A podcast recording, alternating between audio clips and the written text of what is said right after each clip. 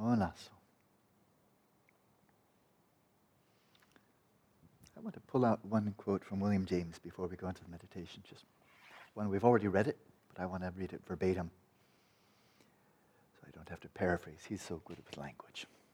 So let's see what it is.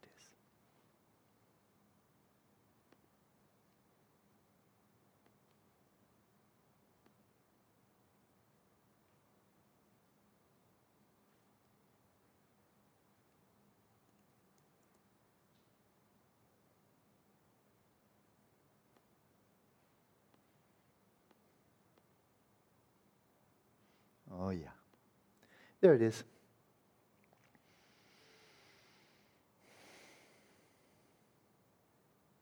So, two quotes, but they're very closely related. They're very relevant now. And that is, just to remind you, uh, here, just a par- paraphrase, and I'll tell you when the quote begins.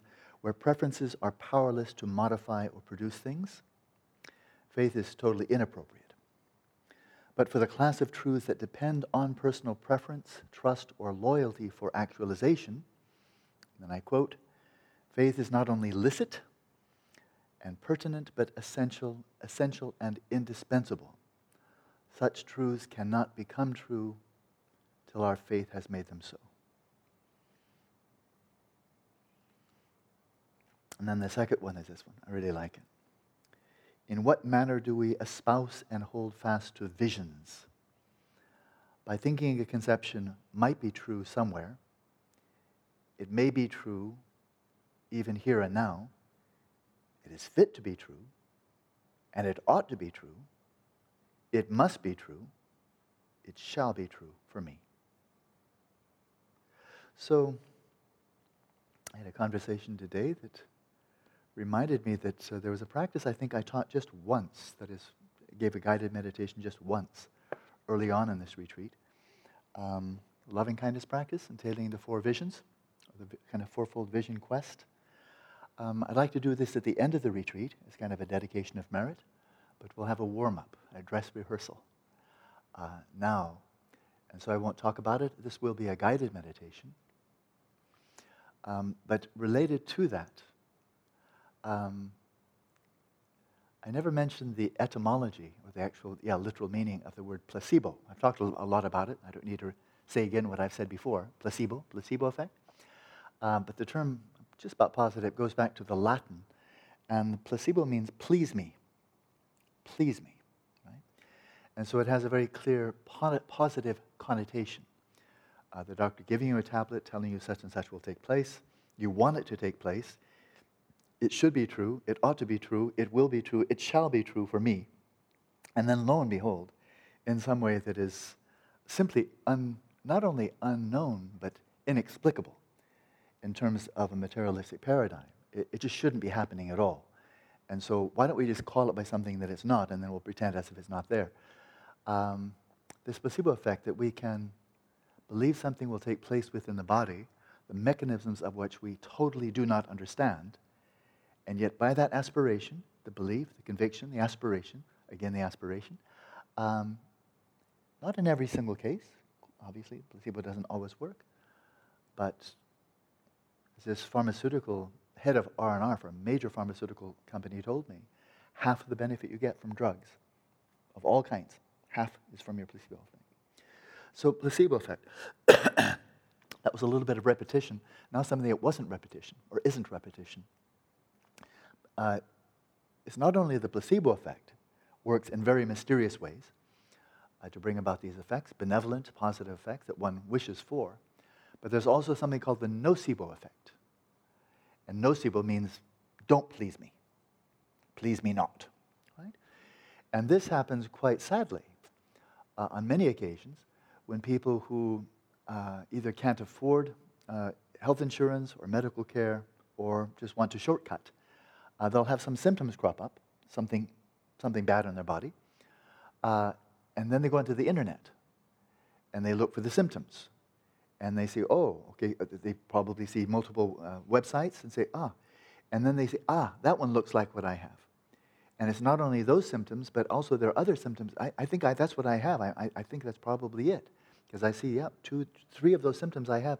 And there are three others that um, boy, those go with that too. And believing now that they have the illness described on the website, they actually develop the other symptoms that they read about, that they believe they have, when in fact they don't have that disease at all. Okay? So, like so many other things, karma and so forth, uh, it goes both ways. This is very relevant. This was not just an excursion into uh, medicine, mind body medicine, but has everything to do with our aspirations, with our vision, what we believe is possible, and what we believe is probably not possible. Right? And if we think it's probably not possible, not a person like me anyway, maybe it's possible for a few people, but probably not for a person like me. After all, I haven't made that much progress in six, seven, seven weeks. And it was a whole seven weeks after all, all in a row. You know, uh, when we enter into that kind of afflictive doubt, afflictive uncertainty, uh, we may be giving ourselves a great big spoonful of nocebo. Don't please me. Don't please me. Or like Edison, the very next quote from Edison was, so many of people who are failures in life, they got that close. And then because they believed that they could not succeed, lo and behold, they didn't. You know? So having a vision, having a vision, having a clear vision, what would you love to be true? It should be true. It ought to be true. It could be true. It could be true here. It must be true. It shall be true for me. And then just don't give yourself a timeline within 10 days, within 150 days, within a six month retreat. If it's really that good, if it's something truly meaningful and not just provisionally meaningful, you know, good for, there, there are many things that are only good for a certain time. And then after that, oh, it, that time is past. It's no longer of interest, right? But the things like the shamatha, the two bodhicittas, and so forth, if these are not provisionally valuable, you know, only if you're middle aged, or only if you're young, or only if you're old, or only if you're a man or a woman, or whatever, only if you're a Buddhist, uh, they're only provisionally true, that's a different deal. But if we've, st- if we've gone so deep in terms of the type of practices and theories that we've been exploring for these last seven weeks, then put no time limit on it, and hold that conviction fast. Find your vision, and it's your vision.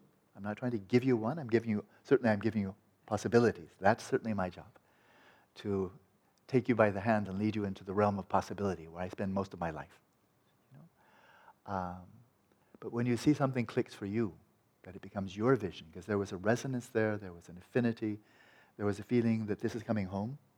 And that's what I felt when I read that very first book on Dzogchen. Like, ah, yeah, this, this is familiar. Then hold the vision fast. Hold to it with conviction.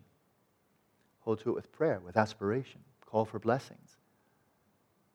As one of the, I can't remember which one it was, but you know, a hundred times pray to your guru, pray to the Buddha. Hundred times pray. Reinforce it. Keep on reinforce it. Please me, please me, please me. Placebo, placebo. And you know now we're not talking about sugar pills. The real placebo. What really pleases us Hello down there. Buddha nature. Please me. Please me. Make my day.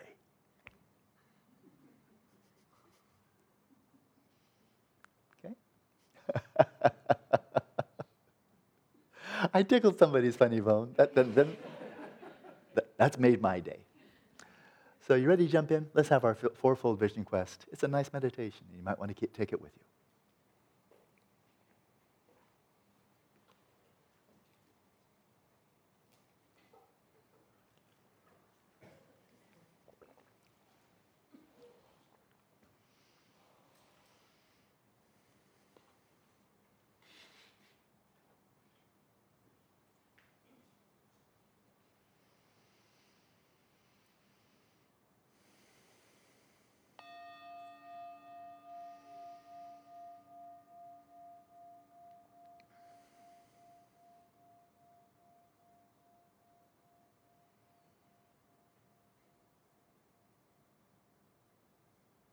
Hopefully, by now, when you hear the bell, you begin to salivate, thinking happily about the meditation to come. In a spirit of loving kindness, settle your body, speech, and mind in a natural state, relaxed, still, and vigilant.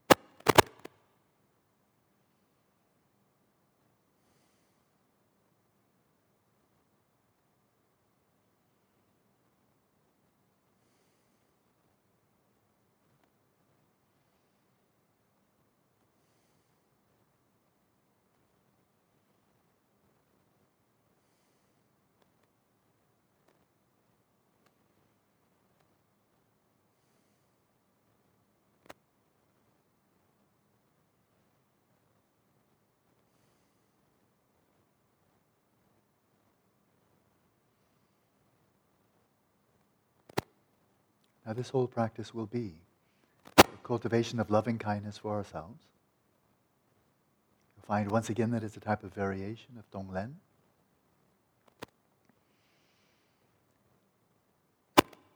And it begins with a question. It's a very personal question for which, if there are 39 people in the room, there will be 39 answers. And that is, what is your vision of what would make you truly happy? Give you a sense of fulfillment, of meaning, satisfaction. What is your heart's desire?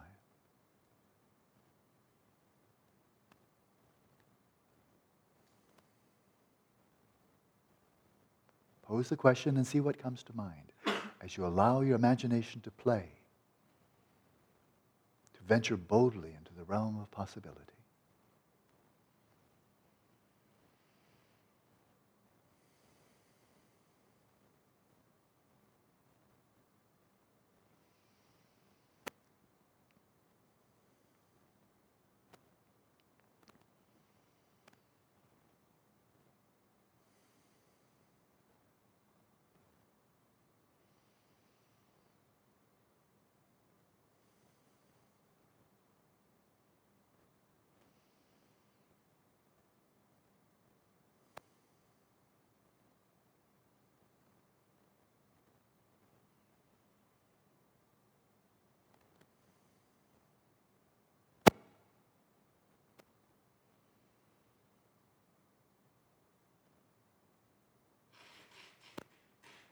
And then, in the spirit of William James, as he suggested to us, as you seek your vision, it could be true, might be true, and so on. With each out breath, arouse the aspiration. May it be true for me.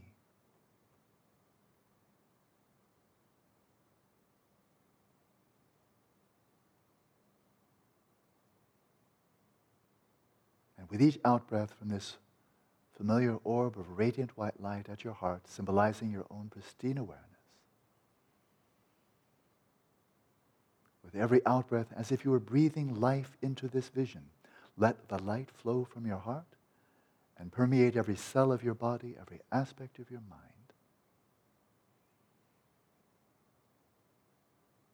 May I be truly well and happy.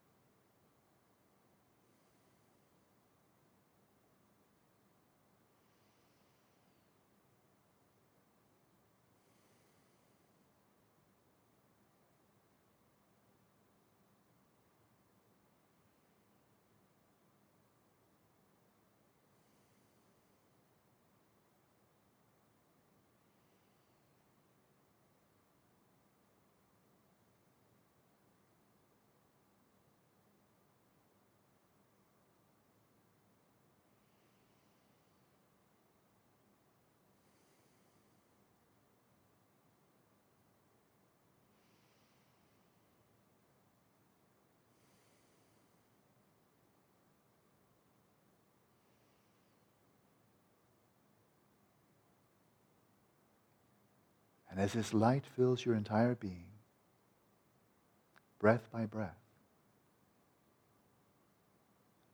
imagine this vision re- being realized here and now. Take the fruition as your path.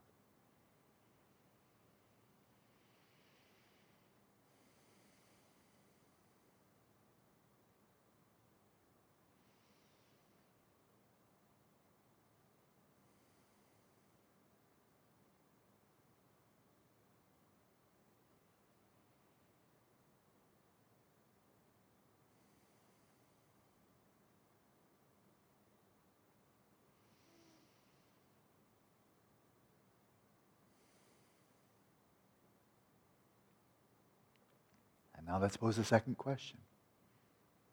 Again, in the spirit of loving kindness, in order to realize this vision of yours, this vision of genuine happiness, what would you love to receive from the world around you? From teachers, from friends, from strangers, from the environment at large. What would you love to receive in order to realize your heart's desire?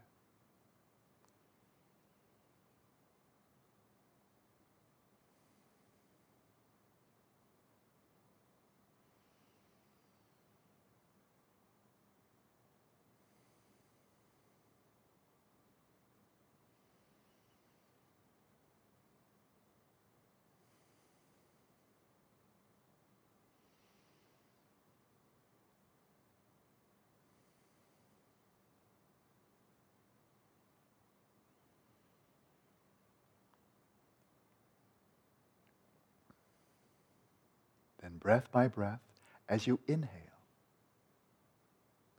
imagine reality rising up to meet you with each in breath, light flowing in upon you from all sides, above and below.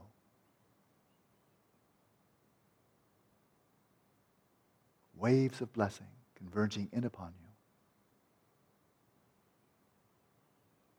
with every in breath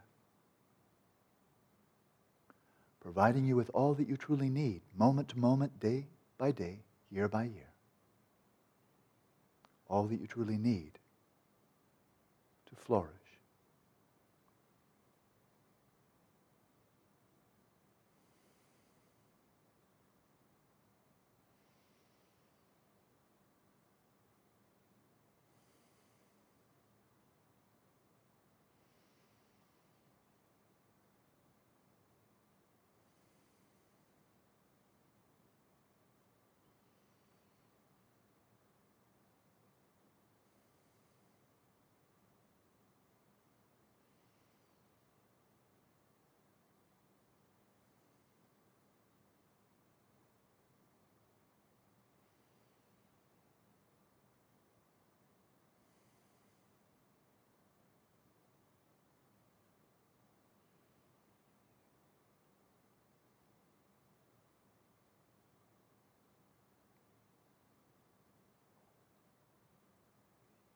During this meditation and beyond, imagine reality rising up to meet you, providing you with hedonically pleasant and unpleasant blessings that nurture and sustain and empower you along the path. As you place your highest priority on your innermost desire.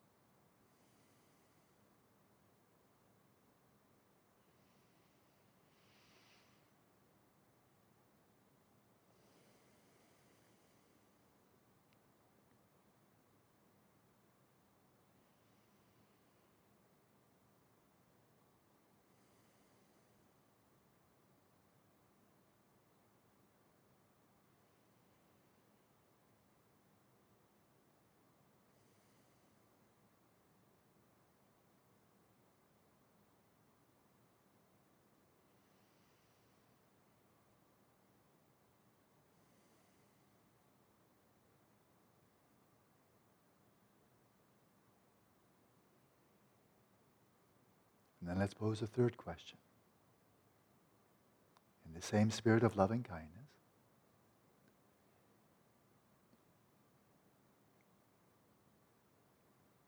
in order to realize your vision, what kind of changes would you love to see within, in your own being? How would you love to transform, to evolve, to mature? From what qualities would you love to be free? What qualities would you love to see grow? What kind of a person would you love to become?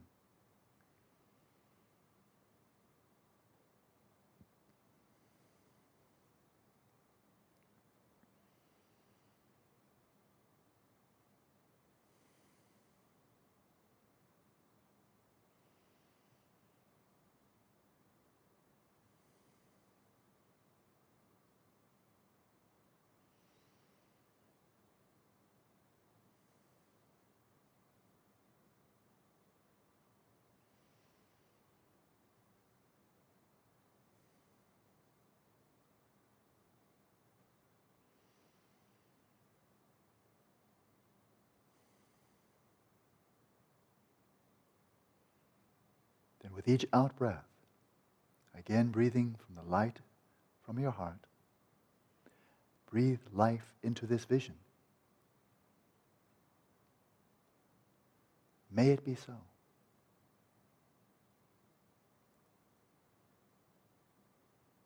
May I realize my vision and cultivate its causes.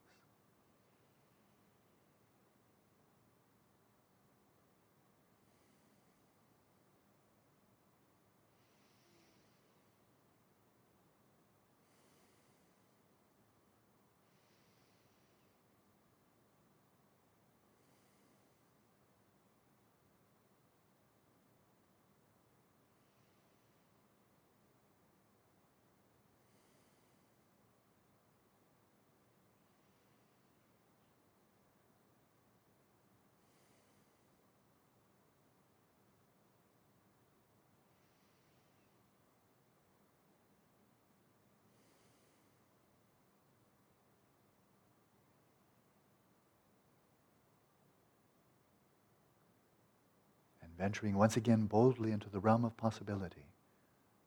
This virtual reality conjured up by your imagination.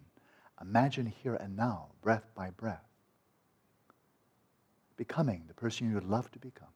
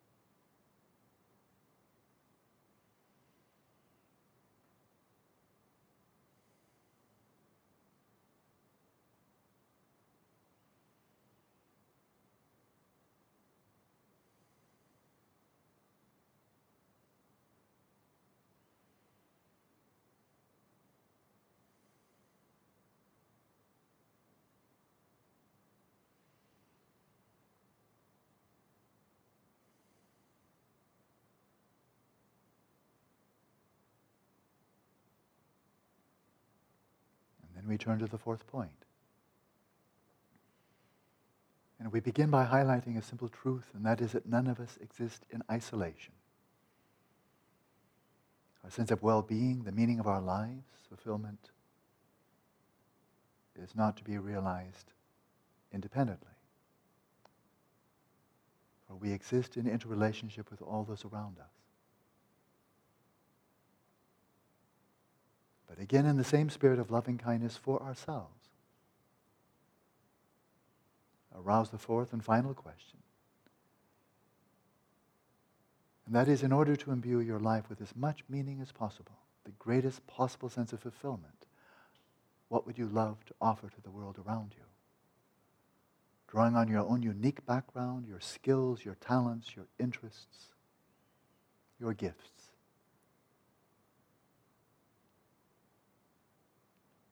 What would you love to offer to those around you, to those who are near and far, in the short term and the long term?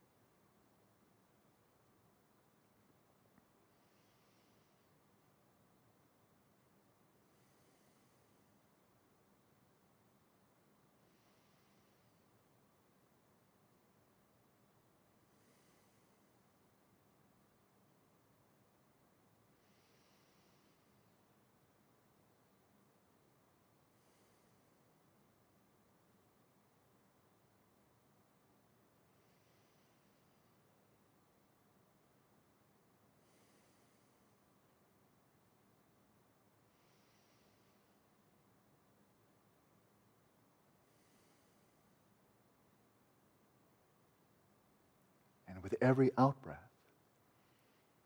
breathe out the light from your heart and imagine it emanating in all directions. Imagine this light taking on the forms of what you would love to offer. And with the aspiration, may it be so. May it be so.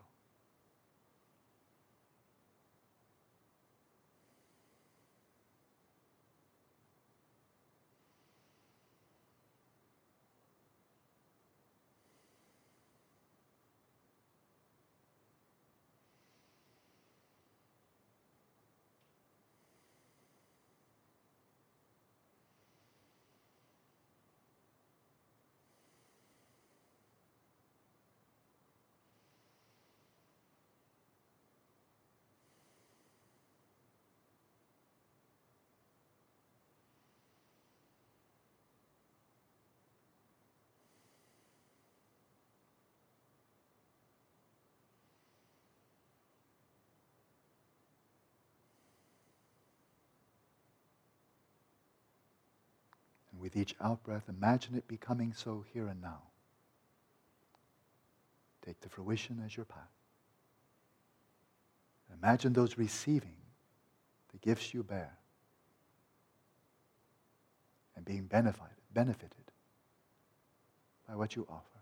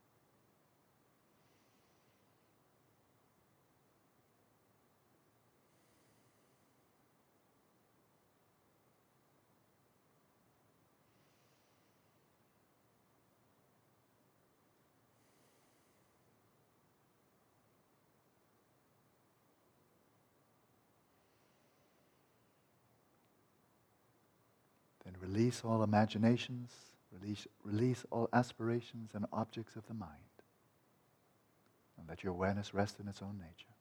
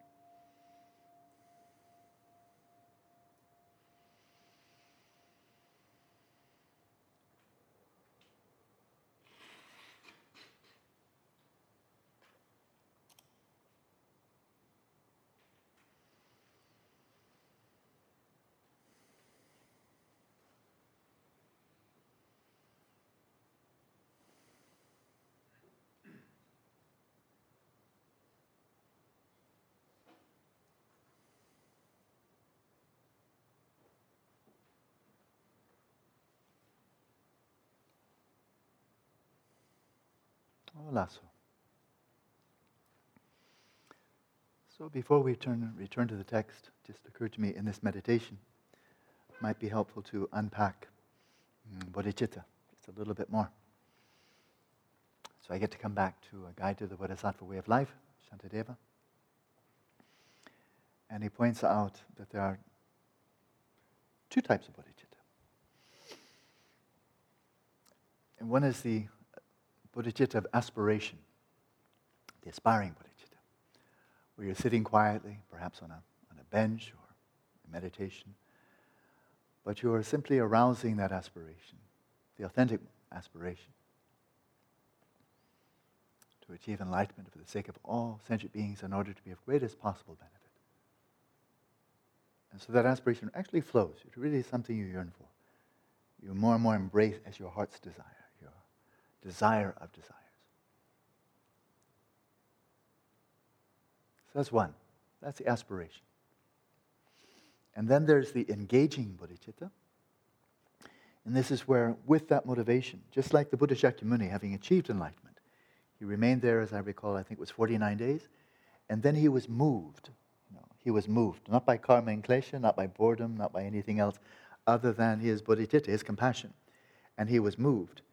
And he directed his attention. Now, his awareness is really quite unimpeded, where he directs his attention like having a very strong flashlight or a torch. It just illuminates wherever he's directing his attention. And he, he thought of people he'd known from his past. Really seemed like he wanted to repay kindness. Uh, and he thought of his first two teachers, who had taught him samadhi very early on, very shortly after he left the palace, and thought, oh, they, they're very ripe. They have very little dust on their eyes. And he directed his attention to them, and he saw they both passed away. So too late. He couldn't help them this lifetime. But then he directed his attention to his five previous companions. He saw where they were. Uh, and if, if you know where Bodh Gaya is and Sarnath, they're not that close. It's a long walk. But he saw where they were he saw that they mm, had very little dust on their eyes, that they would be able to hear what he, could, what he would share. So then he rose from his seat and he took the long trek to Sarnath. And lo and behold, there they were. So, but when he rose from his seat, I mean, he had already achieved enlightenment, of course, but now it's engagement, right? And so, as there is the aspiring bodhicitta, there's the engaging bodhicitta. And this is when you rise from your seat. And with that motivation, you are sending an email to someone out of the compassionate motivation to be of some service. Maybe they ask you a question. And with the motivation of bodhicitta, you're just tapping out an email, but with the motivation of bodhicitta. Right? And then maybe you're going to make some food for your family. And then one thing after another. But that which is motivating you, your prime directive, so to speak, you know, is bodhicitta. So that's engaging bodhicitta. That's bodhicitta in action, bodhicitta engaged. And as we slowly come to the end of this quiet time, this time of relative stillness, and then starting to warm up our engines, getting ready in anticipation with a direction, with a vision of how shall we continue our practice beyond this rather idyllic time of eight weeks, then it's engage bodhicitta. So that's one very useful demarcation of bodhicitta the aspiration and then the implemented aspiration. But there's another, uh, another way of understanding bodhicitta in terms of metaphors. I taught this a long time ago. Threefold. And the first of these is called the shepherd like bodhicitta. Shepherd like bodhicitta. And it shows the great semshuk. It's one of my favorite words in Tibetan and it doesn't really translate all that well into English. Sem is your heart or your mind. It's both chitta, which is your heart, uh, but also your mind. No difference. But we point here to the heart, yeah? And shuk is your strength, the strength of your heart. Sem shuk. Sem shuk. Um, and so it shows the semshuk, the power of the heart of a bodhisattva, or one who's really aspiring to develop bodhicitta. The shepherd like bodhicitta. And this is one in which it's an attitude, a stance, an orientation, an aspiration that really takes very much to heart what His Holiness Dalai Lama mentioned back in 1979 when he was teaching the eight, eight verses of training mind by Langri Tangpa, when he said, you know, pointed to one half of all of the people who congregated there, and then to yourself, okay, which is more important? All these people here or you as one individual? That's easy. I, I can do the arithmetic. And so taking that to heart, and then simply attending to all sentient beings. And again, we don't have to, we don't have to visualize 100 billion galaxies and so forth. We don't want to exclude anybody. So don't lead any, you know, don't say everybody except for those in, in the Andromeda galaxy. You know, don't do that. You know. So open-ended, just like the expanse of awareness with no limit. Okay, no limit. But we don't have to go through the ordeal of trying to really visualize 100 billion times a trillion planets. It stretches the imagination a bit. But as I said, so practically, so from Gen, Gen Lamrimpa, Gen uh, One of my teachers, uh, everybody who comes to mind. Everybody comes to mind. So, in that regard, really doing the exchange of self for others, the equalization, seeing that each one, each one's well being is, of course, it's kind of obvious, one equals one. Each one uh, is just as worthy as oneself in terms of that, their aspirations for happiness, wish to be free of suffering. But then collectively, actually, they're all that collectively more important than myself. So therefore, just shifting the priority around. Right? And so the metaphor is that of a shepherd. And so at the end of the day, after the, after the sheep have all been grazing and it's time to bring them back to safety so they're not eaten by wolves and other critters out there, bring them back to safety, back into the corral, under cover, protected, taken care of, watched over, tended to. Uh, the shepherd then, in this classic image, it's easy to, easy to imagine, uh, sees to the whole flock. Every single one, including the stranglers and the stray one that's wandered off and so forth, blade by blade, you remember, seeking, making sure all the flock are in, and then all taken care of.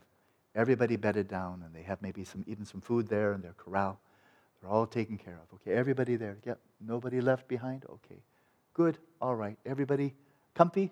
Okay, close the gate, and then the shepherd goes off and has a meal, and then gets some sleep himself, right? And so attending to the needs of others. And so the aspiration of this shepherd like bodhicitta is uh, may I bring everybody to enlightenment before me. Like the shepherd brings every, all the sheep to their, to their bed before he goes to bed himself and has his rest.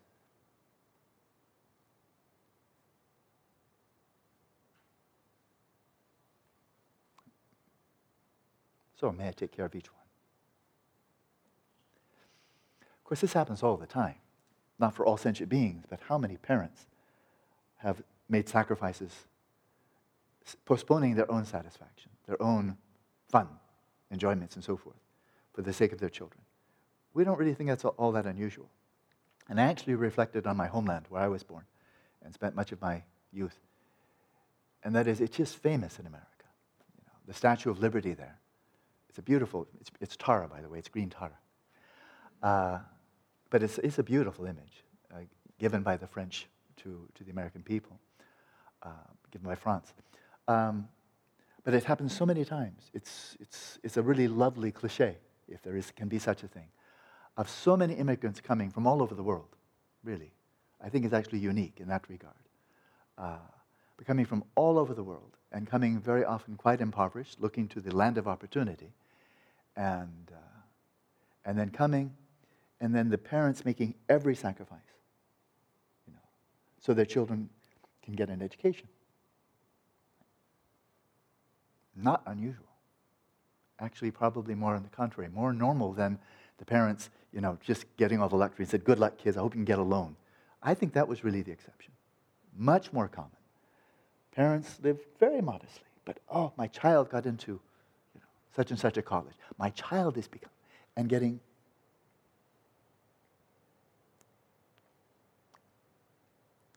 all their joy from their children's success.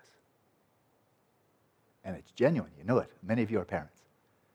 And so you know it's genuine. It's true, true delight of seeing one's children then prospering, flourishing. And knowing that that can be a chain reaction since I, how do you say, sacrificed My child will not ha- will has been able to flourish like I never could, but now my child will be all the better prepared to take care of his or her children. And they'll be well prepared, and they'll be. In other words, I'm starting a domino effect here. And so I'm sacrificing only one person, but then next generation, next generation, next generation, they can all benefit from sacrifice of one. So that's normal. This is human beings. And they're, they're, as you know, I'm not praising one country because you can't. It's, this is people from Italy and just all over the place Russia and Asia, and all over the place. You know. It's really noble. And it's usually for one's family. So good, okay. Local bodhicitta. All of your children equally. Okay, cool. There it is, little micro bodhicitta. And the bodhisattva is then looking upon all sentient beings as one's parents, as one's children, as one's kin. So there's this very, very bold, this very tr- tremendous uh, semshuk that may I lead all sentient beings to enlightenment. And when everyone's taken care of, then I'll take care of myself. I take a lot of, a lot of semshuk. And it's encouraged, you know. Think, of, think along those lines. Try to develop that magnitude of semshuk, that you'll actually be happy when you see others that you're postponing your own well-being, you're, oh, you're postponing your own realization and you know, all the glories of the path. You're postponing that. But then you're not bereft of joy. You're not saying, oh, poor me, poor me. No, just like the parent who is so delighted, ecstatic to see their child reaping the benefits of their sacrifice, that you're just, get, you're just, you're just bathing in, it, in the empathetic joy taking delight in empathetic joy. And it's absolutely authentic joy. But it's taking delight in other people's joy. So that's quite something. The Buddhists certainly know how to come up with ideals, I think. And so there's one. As one proceeds along the path, doing one's best to be of service, helping others find the path, proceed along the path, then after some time, something is bound to kind of, again, dawn on you. And that is, um, I think, actually, I'd be more effective. That's, everything is about being effective, of actually alleviating suffering, helping others find the happiness they seek. I would be more effective if I were with them. That is, as they were transforming, if they, if they mature far along the path, beyond what I've done, then my ability to help them go further is quite limited. You know, they've achieved, let's say, stage of, let's say, path of accumulation, but I haven't. And I say, oh, I'm so glad you got there, but now I'm not quite sure how I can help you beyond that because I haven't experienced that myself, right? And so then thinking, well, that was good, but I think in, with the same motivation, I think actually I better go along with you so we can go hand in hand. And so when you achieve, you know, you achieve shamatha, then, okay, I've achieved shamatha too. I haven't run out of gas. I haven't stopped in my ability to help you further. So, okay, we achieve shamatha together, we achieve vipassana together, bodhicitta together, and on. So that's the second type of bodhicitta. It's the navigator bodhicitta. And says, come aboard, come aboard to the good ship, whatever you want to call it, the good ship Dharma. But everybody come aboard, and I'll go there with you. I'll be the navigator on the ship. But we'll get there together. And, and I'm not going to leave anybody behind. But for me to be able to continue to guide you, I need to be also progressing simultaneously. Otherwise, I become less and less effective because I don't know what I'm talking about. So the navigator, of course, the ship sets sail. Well, everybody's just like in an airplane, everybody is on the same plane, so it doesn't matter who gets in first. Uh, remember that, by the way, when you're in, Phuket, in the Phuket airport. Everybody's leaving at the same time, right? And so, likewise with this ship. I mean, everybody's in the same ship. You're getting to the destination at the same time. But there's the navigator like type of bodhicitta, right? It's no less compassionate. There's no more self self centeredness there at all. It's, it's not there. It's just that to be effective, I think I really need to travel with them. And then I can continue to be a benefit, you know, stage by stage.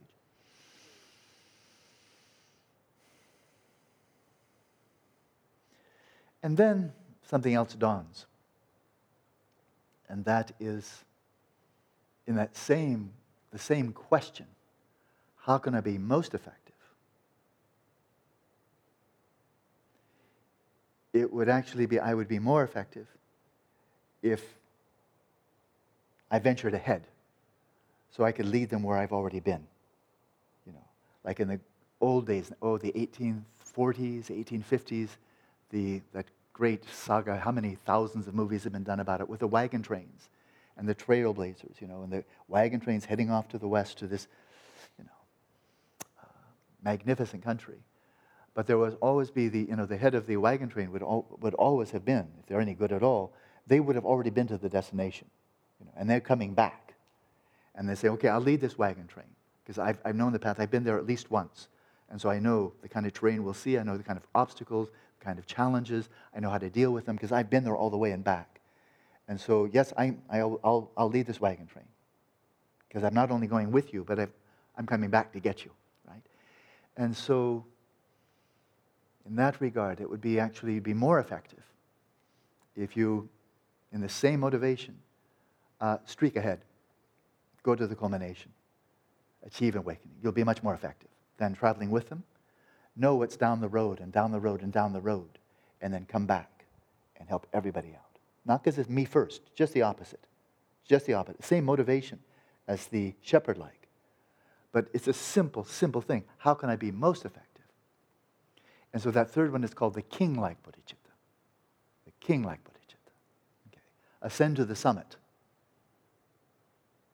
Taste the summit. And then come back and bring everybody there.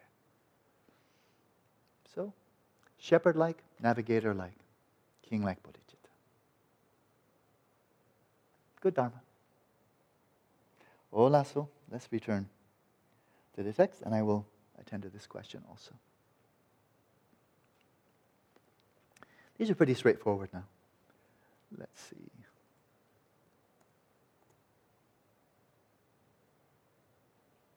Oh, yeah. So, very straightforward. We've really covered so much of the, the core of this text as a whole. I think not much commentary is needed.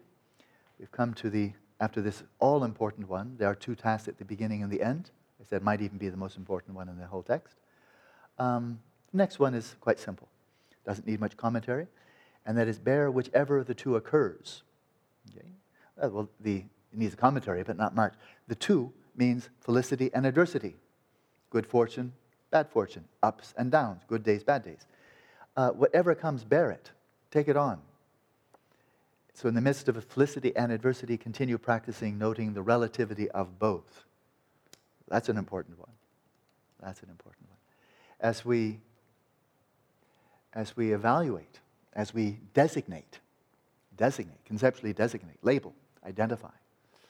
Um, good days and bad days. I've heard this a few times.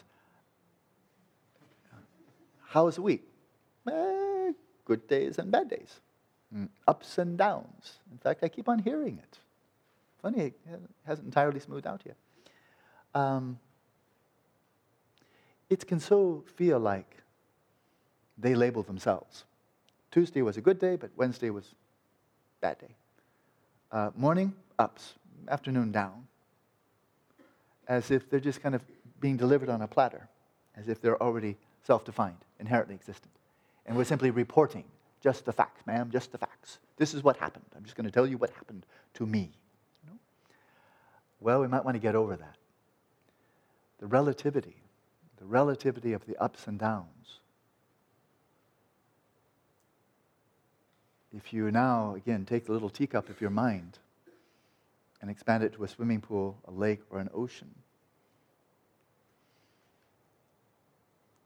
and you can focus just for the time being just on the human beings on this planet, and you kind of know what's going on. We have some general impression. All of our days here have been good. Every single day has been a good day. Relatively speaking, where was the bad day compared to the children in the or in the refugee camps on the outskirts of Syria. What was the bad day compared to those living in Somalia? What was the bad day compared to people in homes for the elderly whose children have all died.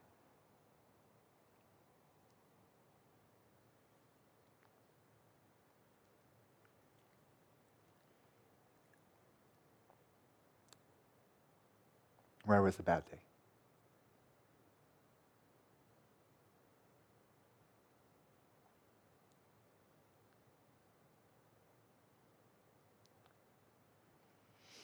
we designate relative to our own experience. So compared to Tuesday, Wednesday was, eh, that was more challenging, more difficult. Your Tuesday was somebody else's best day of the year. Your Wednesday was somebody else's best day of the year, right? Isn't it true? And so just to see that it's all within context. Nothing absolutely presented as up or down, good or bad. It's simply waiting your designation. Placebo or nocebo? Does it please you or does it not please you? But you get to choose. You, know. you get to designate. Designation isn't done to you. It's done by you. And you have a choice.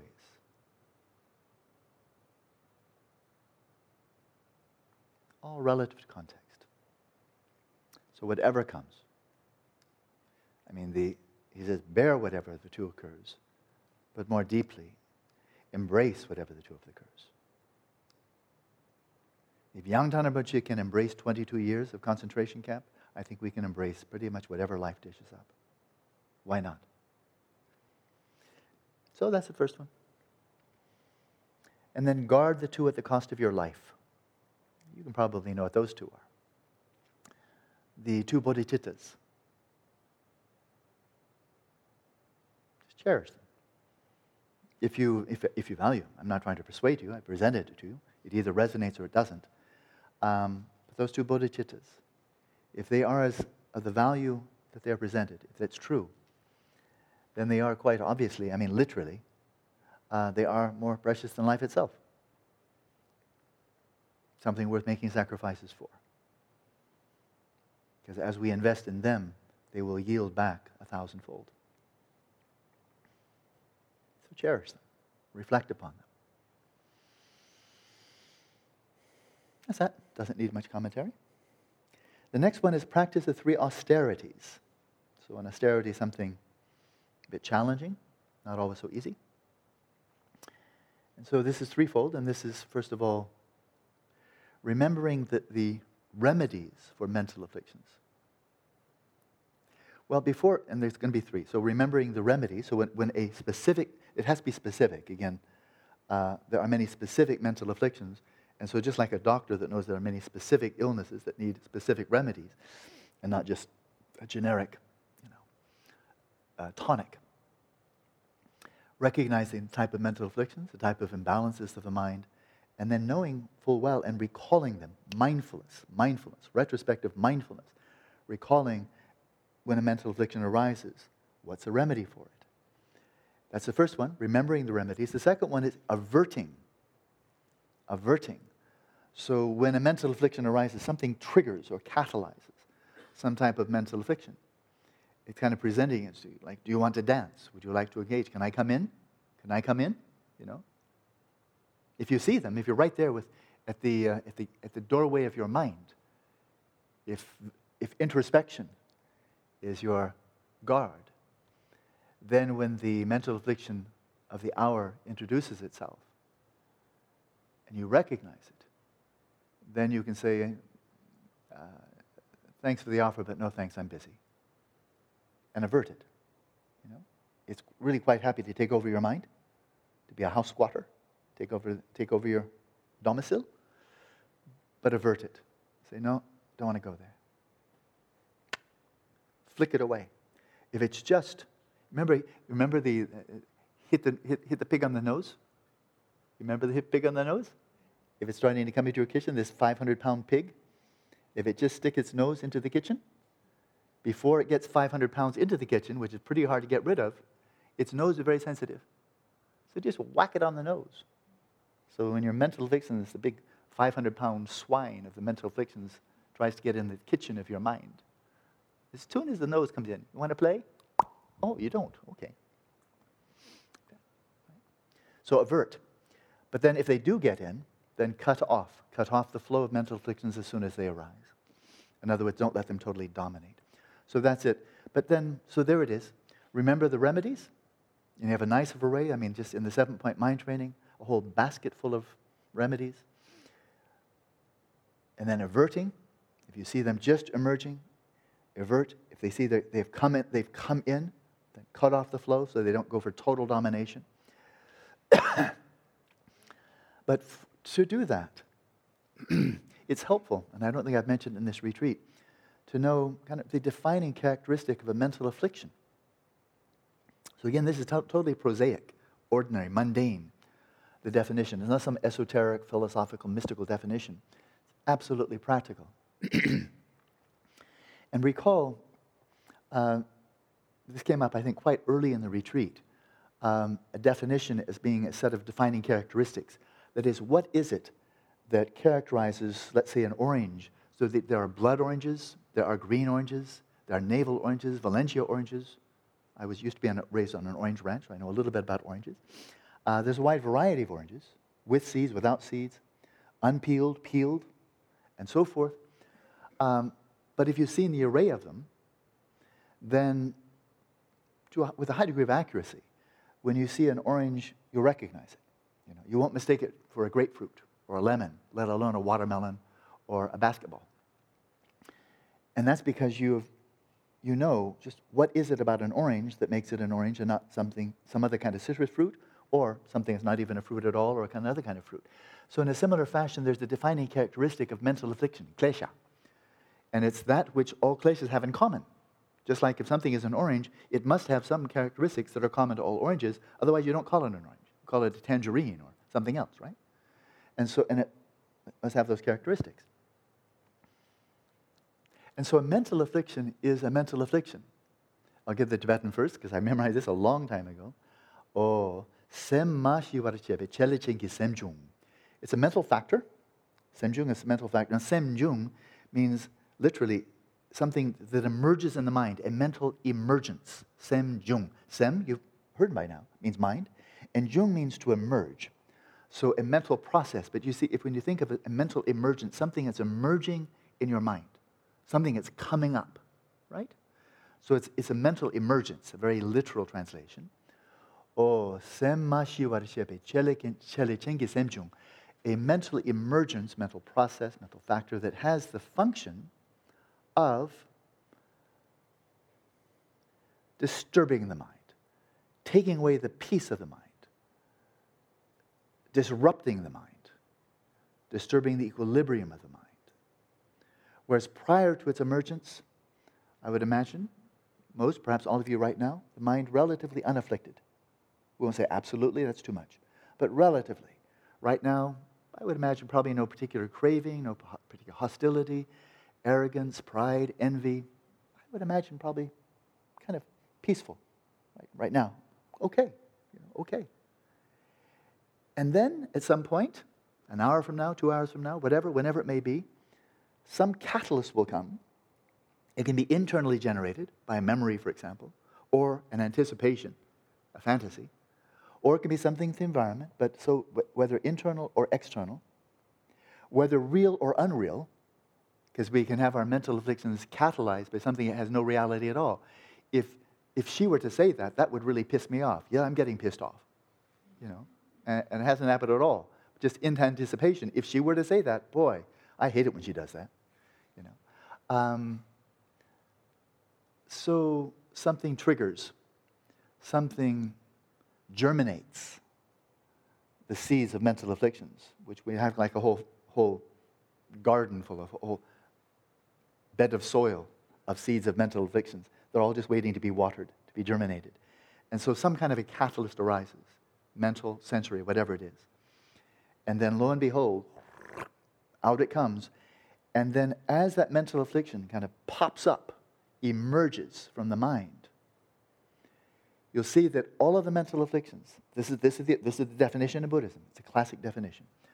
Uh, all of these, and they, they vary widely. The difference between, let's say, sexual infatuation as opposed to murderous rage, that's really different, right?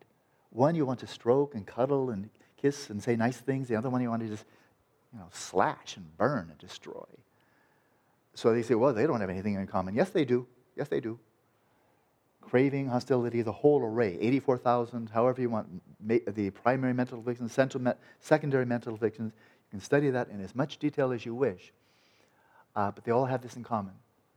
They all disturb the equilibrium of the mind. They all throw the mind into imbalance. So it's infatuation. You know what it is. You become deluded. You're not seeing clearly. You're, you're exaggerating. You're externalizing the very source of your happiness. I can't live without you and all that kind of baloney, you know? And likewise for hatred and hostility. I can't live on the same planet with you. You need to get off this planet. It's not big enough for the two of us, you know? And so, either way, whether it's hostility, whether it's craving, whether it's attachment, jealousy, arrogance, whatever it is, they all have that function. They all throw us out of balance. That balance you did have, it's gone because it's been encroached upon by one of these mental afflictions. And so, to recognize, maybe you can give it a name early, like envy or arrogance or what have you. Or maybe you simply were in a state of relative equilibrium, and then you see you're not. You're seeing the effect, right? Oh, oh, something's come up. And then who done it? What caused this? And then trace it. I bet you'll find a mental affliction. And if you don't know what's going on, you'll say, Emery did it. I know why I'm distraught. I know I'm, I'm upset. I, Emery. No, no, L- Lizette. Not, no, I think it's Paulo did it. Some, maybe it's the weather. It's something out there. I know something's really bugging me. And I want them to stop. Right? So that's the easy thing to do. Right? And then you want to get real and you say, okay, whatever other people do, whatever the weather is, whatever the guards in my concentration camp do, I just went to the end, the end game. Uh, what's disturbing my mind is not out there. Otherwise, the Buddha would be as, as vulnerable as everybody else. If it really were true that other people, external circumstances, can disrupt the equilibrium of your mind, if that's really true, then the Buddha is not free. Because the Buddha would find somebody who could really throw him out of balance. But if that's true, then you're not a Buddha and you're not an Arhat. Right? So if we take this seriously, the teachings on the Arhat, on the Buddha, then that's it. That's the, that's the end of the conversation right now. External things do not they may catalyze if you have the seeds, but if you don't have the seeds, they can do anything to you. And they will not catalyze a mental affliction. Because you've burned the seeds. You've burned the seeds. And well, anybody, you, know, oh, popcorn. You take a little popcorn, a little kernel of grain, and pop it, plant it, and see how it does. okay? No way. It doesn't matter how much fertilizer, miracle grow, water, sunshine. If it's popped popcorn, okay, that's it. You might want to munch it, but it's not going to grow anything. And so, there it is to develop this type of introspection of recognizing when the mind is disturbed, when it's relatively, and it's all an inside job. It's all relative to your own circumstance, right? There, my mind was relatively unafflicted, and then at 510, my mind became relatively afflicted. What caused it? And not, don't just look at the symptom and say, oh, that was a bad meditation session bad or good, call it whatever you like, but there was a catalyst there. There was some mental affliction. If the mind is thrown into imbalance, look for the mental affliction. Because it didn't happen by something outside of your mind. The real cause was inside your mind, and it could have been catalyzed by all kinds of things. So that's mental affliction. Really, really helpful. And then we see the bandwidth from a, a sociopath who has no problem, no, no conscience, no qualms at all about being a mass murderer, what have you, per, uh, perpetrating genocide, ethnic cleansing, feeling, well, it's a tough job, somebody's got to do it. Always find some justification for something really horrendous to something very mild. But it's a smooth spectrum. It's a smooth spectrum, you know? And the common denominator is those mental afflictions, and that's how you define them. So that's very useful. Very, very useful. So, once you've, you know what the symptom of a mental affliction is, then you catch them early, you remember the remedy, you avert them if they haven't quite taken over yet, or if they have taken over, you make it short. Give them a short story. So, maybe at least one more. Another aphorism adopt the three principal causes. I just saw that. That's a misspelling. Adopt the three principal causes. Uh, three principal causes of being able to bring your, your two bodhicittas to their fulfillment. And the first of these is following a qualified mentor, spiritual mentor, guru, teacher. Um, hard, it's not impossible on your own, but the Dalai Lama said, save you a lot of time. somebody who is very familiar with the path, understands it well. And in fact, now's a good time to bring in something that is very relevant in this relatively degenerate era that we're living in, all of it being relative. It can get a lot worse, let alone here. You know. Um, but in times when you don't have, let's say, one monastery for every thousand people in your country, which is now not true anywhere. It used to be true in one country on the planet, and now it's not true in any country on the planet because there's only one, and that was Tibet. Six million people, 6,000 monasteries. You can do the math. And then how many yogis, how many teachers, adepts, and so forth and so on. So it really was utterly unique. I don't think there was any place really to, to compare with it, unless it would just be another adjacent country like Nepal, uh, like well, Nepal, Bhutan, Sikkim. Um, but when things are degenerate, when there aren't, when you don't have so many institutions, places that are utterly devoted to Dharma, you don't have a wide variety of really qualified spiritual mentors to choose from.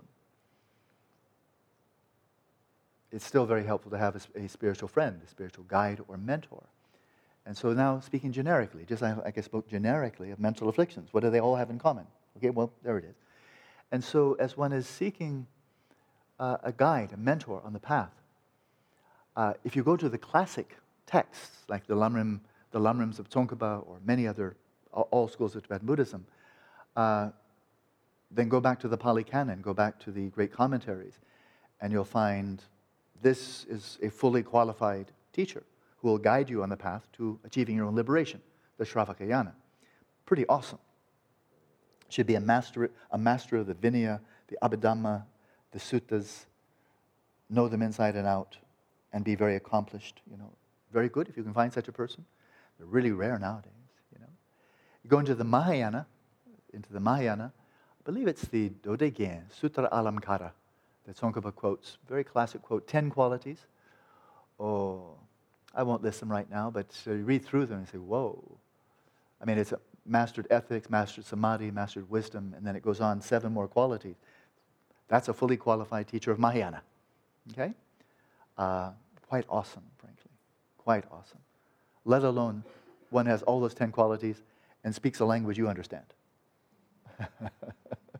and now we've cut it way, way down. You know? um, and then, oh my goodness, you go to Vajrayana. And then you look at the qualities. Look at the qualities of a fully qualified Vajra Acharya, a Vajra master. Well, that's just awesome. That's almost inconceivable. And they just lay it out. This is what you should have. That's really impressive, daunting, and extremely rare, especially now that these great, that almost that whole generation of great masters from Tibet has passed away. Now, oh, incredibly rare. And if there, you know, where there are such individuals, they probably have thousands of disciples around them. So to be able to get any kind of personal relationship, that's going to be tough because they're so rare. And rare, probably rarer now than who knows how many centuries ago it was so rare. So, so one can say, well, that looks pretty dismal then. You know? I said, well, no, it's not that dismal. I mean, it's, it is a degenerate era. But let's cut it back and let's make this practical. And so if one is seeking a spiritual, spiritual mentor, friend, and it's not the one, you know, it's not like the soulmate, like, you know, that crazy notion that somehow I got whacked in two sometime in the past and I'm walking around as a half a person looking for where's my other half? Where's my other half? You know, it's a very odd notion. Um, so it's not that. I mean, for some individuals, there is one guru. That does happen. And in Tibetan Buddhist tradition, in most cases, you have more than one. But one may very well be, and as in my case, and I'm totally normal in this regard, one is really the central, your root guru. But I've had many, have, have, have, do have, will have, many gurus. But of course, you know who my primary guru is. Um, but let alone your primary guru. That will, come, that will become obvious over time. You don't need to push it. You don't need to squeeze it. You don't need to beat the bushes. Who's my primary guru? Okay, cool it with that one. How about just finding a qualified spiritual mentor who can take you on the next step, step of the path, from where you are to the next stage on your path, your own evolution? And three qualities Three qualities cited here. Maybe there'll be four. We'll see. As we are just scanning, evaluating, you'll hear different people teaching and teaching Dharma texts, giving simply advice, giving meditation instruction, and so forth. Maybe giving empowerments, oral transmissions, and so forth. So you encounter such a person, that you consider, well, I, I would consider, I'll, I'll consider this uh, regarding this person as my spiritual mentor or guru. Uh, then you check out some simple criteria. Do you have a very clear, quite unequivocal sense? Does this person have more understanding and or realization than yourself regarding the path you would like to follow? I, I chose my words carefully. Understanding, preferably realization, real experience, but at least understanding. Understanding is not nothing. The person has understanding, remember? Understanding, experience, realization, and acquiring confidence. Well, understanding is something. And if this person has understanding you don't, then that person can take you to understanding you don't have now, but you could, because this person does have that understanding. At least that. And then, preferably, of course, some realization, some experience, that would be good and beyond experience. Maybe some realization, that would be great. Oh, it has acquired confidence, all the better. But at the very least, understanding. If the person has no more understanding of, of the Dharma you wish to follow than you do, then of course there's just no reason to regard that person as your teacher because it's not going to lead you anywhere, right? And so, do you have that sense? This person understands more, perhaps has experienced, realized more than I. In which case, if it's yes, okay, check. That's the first point. I think there's going to be three points. The second point is, and this we have to evaluate, we have to get a, some kind of clarity, some type of confidence. And that is, what's this person's motivation? This person is teaching, making him or herself available as a teacher, a mentor, a guide, giving teachings, maybe empowerments, oral transmission, and so forth. What's the motivation? And I'm not talking about asking them what their motivation is, because they'll say something. Uh, but just by your intelligence, your intuition, observing closely. What do you sense? What's going on here? What's the motivation? And teaching Dharma, that can be the incentive, the motivation, the drive behind that can be very, very wide. There can be many, many reasons for teaching Dharma. You know, it would be nice to think that everybody's teaching out of pure compassion. Um, I don't think that's quite true. Or there are alloys. You know, there's mixed motivations. But so, okay, there's mixed motivations. But we need to come to some kind of conclusion. There needs to be some kind of confidence that the person's primary motivation is to be of service. It's compassion. They would really like to help us overcome the suffering and the causes of suffering we're experiencing. Would really like to lead us to a greater sense of well being. And that needs to be overwhelmingly, like anybody who's seen the Matterhorn, this wonderful, magnificent mountain in Switzerland. If you look at it, you kind of don't see any other mountains around. It's kind of like, whoa, that, that's, that's a mountain. That's quite an impressive mountain. It doesn't have much competition right around it because it stands like bold, very beautiful mountain. And so, likewise, the teacher's overwhelming motivation really has to be kindness, compassion, loving kindness. If something else, if, if there are twin peaks, three peaks, four peaks, uh, there's that, but he really likes to have sex with his female students, and he really likes the money, and he, li- he really likes to be praised. And he's really looking for developing a network of his so he can be, do a, a big power job of having his empire. Uh, but he's very kind, too, very compassionate. That's kind of like, oh boy, got a whole mountain range here. Eeny, meeny, miny, mo. Which ones? You might want to take a few steps backward, you know, like, you know. Uh, but when it's quite clear that the overwhelming motivation, the dominant motivation, it's simply something very simple. We all know what it is. So kindness, compassion. Then that's good. Then check. Check. Okay, two. Now we have two. And then third one is now in, is entirely subjective. The other ones are not entirely subjective. I mean, there is something happening over there. The person does have a motivation. The person does have a certain level of understanding and realization or not. Uh, but that's not something you simply make up, right? It's, there's something to be discovered there. But the third one is it's not simply subjective, but it's really primarily subjective. And that is, call it chemistry, call it rapport, call it affinity, call it resonance. Um, the particular way this person teaches, is it helpful? Is, is the person, at least by words, inspiring? Is the person's way of conduct inspiring? Do you have a heartfelt connection? Is there some kind of a warmth, kind of feeling that, yeah, this could be my spiritual friend? You know, not my master. Maybe master too, maybe that's your choice. But spiritual friend is the word I like, Kalyana Mitra. Um, but it's personal. The other person may have even very deep realization and very pure motivation. But that connection isn't there. And that's not the other person's fault, and not your fault either. Just like people don't fall in love with everybody. You fall in love with, you know, one person, two people, whatever. But, uh, and like friendship, we don't form the same friendships with everybody we meet. There's sometimes, you know, special affinity, something shared, something common, kind of a resonance. And so likewise with a spiritual friend. It's not something entirely in a class by itself. But is there that resonance, kind of like a real connection, heartfelt connection?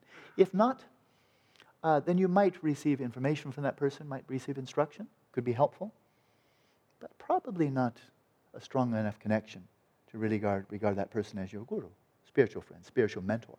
Right? There needs to be something personal. Even if, I mean, many people, I know this true, many people regard His Holiness Dalai Lama as their guru. They've never had a conversation with him. They've never maybe even been within 100 feet of him. They may have only seen him on television or in videos and so forth. But they sense his presence, they hear him speak, they know of his way of life, the way he influences the world, and faith is stirred. And so, whether they've been in the same room with him, many of them have, many of them haven't. How many Tibetans, just take an example, how many Tibetans in Tibet now regard the Dalai Lama as their guru? Well, millions. How many of them have seen him? Very few. Very, very few. You can be sure that if you're watching television in, in Lhasa or any part of Tibet, one thing I think you can be sure of, you'll never see the image of the Dalai Lama appear on your screen. That's not going to happen. Be all hearsay. Right? But do they regard him as their guru? Sure, absolutely. The heart connection is there. He knows, they know, that he cares for them watching over them, looking after them as much as he possibly can, because he cannot be where they are. So, those are the three qualities greater experience, understanding, realization, good motivation, benevolent motivation, good connection. Then, then good. And there may be some, for example, if you're a monk and you're just, you've just become a monk, and you really like to be a good monk. You'd like to know what your precepts are. What's the nature of not just a, it's not just a bunch of rules. To be a monk is entering into a whole new lifestyle, right? The rules are just kind of it's like marriage vows. I mean, a marriage isn't just about okay, what my vows today? You know, that's a little bit of a structure, but a marriage is something way beyond, you know, a set a list of marriage vows. And so, likewise, in the monastic, it's a way of life. It's a commitment. It's a pledge, uh, and the little markers are the vows that you have. And so when you first become a monk, it's very helpful, and the Buddha strongly encouraged this. Um, when you first become a monk, uh, buddy up with somebody. Find somebody who's going to be your mentor to teach you the Vinaya. Teach you the Vinaya. What's it like to be a monk? What's, what are the priorities? What's the, what is it? And, and by the way, I'll explain the precepts to you as well. What are the precepts? What are the vows? And so maybe the first mentor you have really knows a lot about Vinaya, but has never meditated. There are a lot of monks like that, never meditate. But they may be very good monks and keeps really keeping pure ethics. And so that monk, that mentor, who has greater understanding, realization you do, is teaching you out of benevolence, good connection, then you'll learn Vinaya from that one. And then the monk may very well say, I, think, I think I've taught you what I know, that's what I do, and I'm a cook, by the way. I'm cooking for the monastery, but I'm a good cook, and I keep my, my vows very, very well. If you want to learn cooking, I can teach you that too. You want, want, to, want to learn how to cook? No? Okay. Uh, then you would seek another one. Maybe you want to learn shamatha, and you find a shamatha master who's actually achieved shamatha, but hasn't practiced vipassana or higher stages on the path. And so then, good connection, okay, that's your shamatha teacher. And then, as an example, Atisha Atisha, when he really wanted to develop, he wanted to fathom the, the depths of bodhicitta. He wanted to fathom the depths of bodhicitta. And this was, I find, a really interesting story. Whoops, time's almost over. Okay, this is going to come tomorrow. But you know how I love stories. This is a good one, though. Um, no, all my stories are good. Otherwise, I wouldn't share them. They're good for at least one person here. But this is the good one. Here is this extraordinary scholar. I mean, he was renowned. He was really, really famous. He's a consummate pundit, great scholar. And, and yet, in the midst of you know, a sterling career, renowned monk, scholar, adept, and all of that, he wanted to more fully and deeply fathom the nature of bodhicitta. So he, he heard of this Lama Serlingpa in Tibetan, uh, Tibetan translation of his name, heard about him as just a consummate master of bodhicitta. He said, Well, then I'm, I want to learn from the consummate master. I want to learn from the best. And so he, he set off on an 11, 11 month voyage from India off to a place probably in, almost certainly in Indonesia. They're still looking. Uh, Khandro-la, remember Khandro-la? She was invited by Lama Zopa. They found a place. They thought maybe this is where Atisha met with his teacher, Serlingpa. It was one, one, one of the islands in Indonesia. And she went, th- and what I, this is hearsay, but I heard it from some people who were with her uh, from New Zealand. And she went there. She's, shall we say, very sensitive, intuitive. And what I heard was, I was simply told this, uh, he passed through here, but this isn't, is not where he really hunkered down and really trained with his teacher. She sensed his kind of vibration, but it was a passing vibration and not a place he'd really. So I think we don't know exactly where. But the, the, I think this, this is a completely literal and true account. He made this very, very arduous voyage, 11 months. I don't know how it can take that long, but that's what they say. And then, and maybe, maybe they had to look all over the place. He couldn't GPS, you know, his teacher. Or, you know, Google him. Where are you now? Or, hell, hell, is that you? Good. Where, where are you? You know? I mean, you can imagine, maybe, that, maybe that's it. Because, you know, even by sailing vessel, it's not 11 months to go from the east of India to Indonesia. I mean, it's not that far. But if you don't know where he is, well, that could take longer. In any case, he found him. And then he trained with him. And that was his bodhicitta teacher. And he came back and he brought that lineage back to India and it made its way to Tibet. And it made its way here. Serlingpa is part of our guru lineage for the seven point mind training. It traces back to him by way of Atisha, by way of Dromtönpa, and on. Right? So, so there it is. Um, you may have a whole sequence of gurus along your path, but it's, I have to say this, and then we're going to take a break. It's not like dating.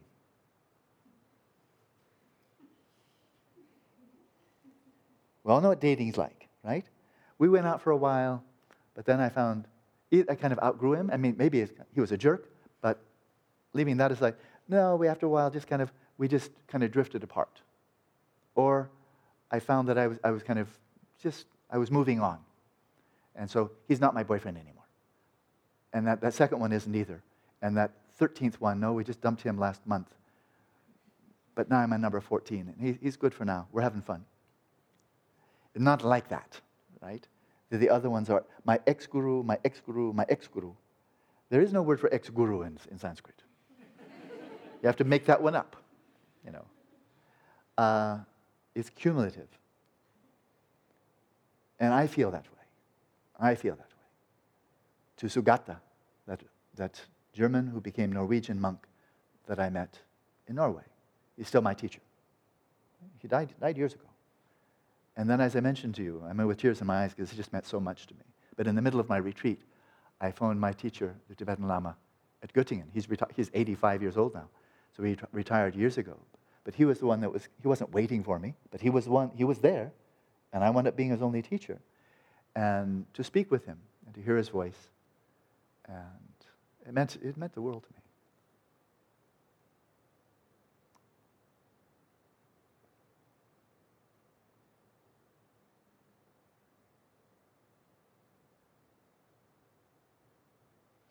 So the aspiration is in future lives, however long it may be from now until enlightenment. May you all catch me with the hooks of your compassion. I want to meet all of you again. I want to be under your guidance again. That's a relationship with a guru. Even if it just teaches you the ten non virtues, or teaches you something very simple, something basic, remains your guru. That's that. See you tomorrow.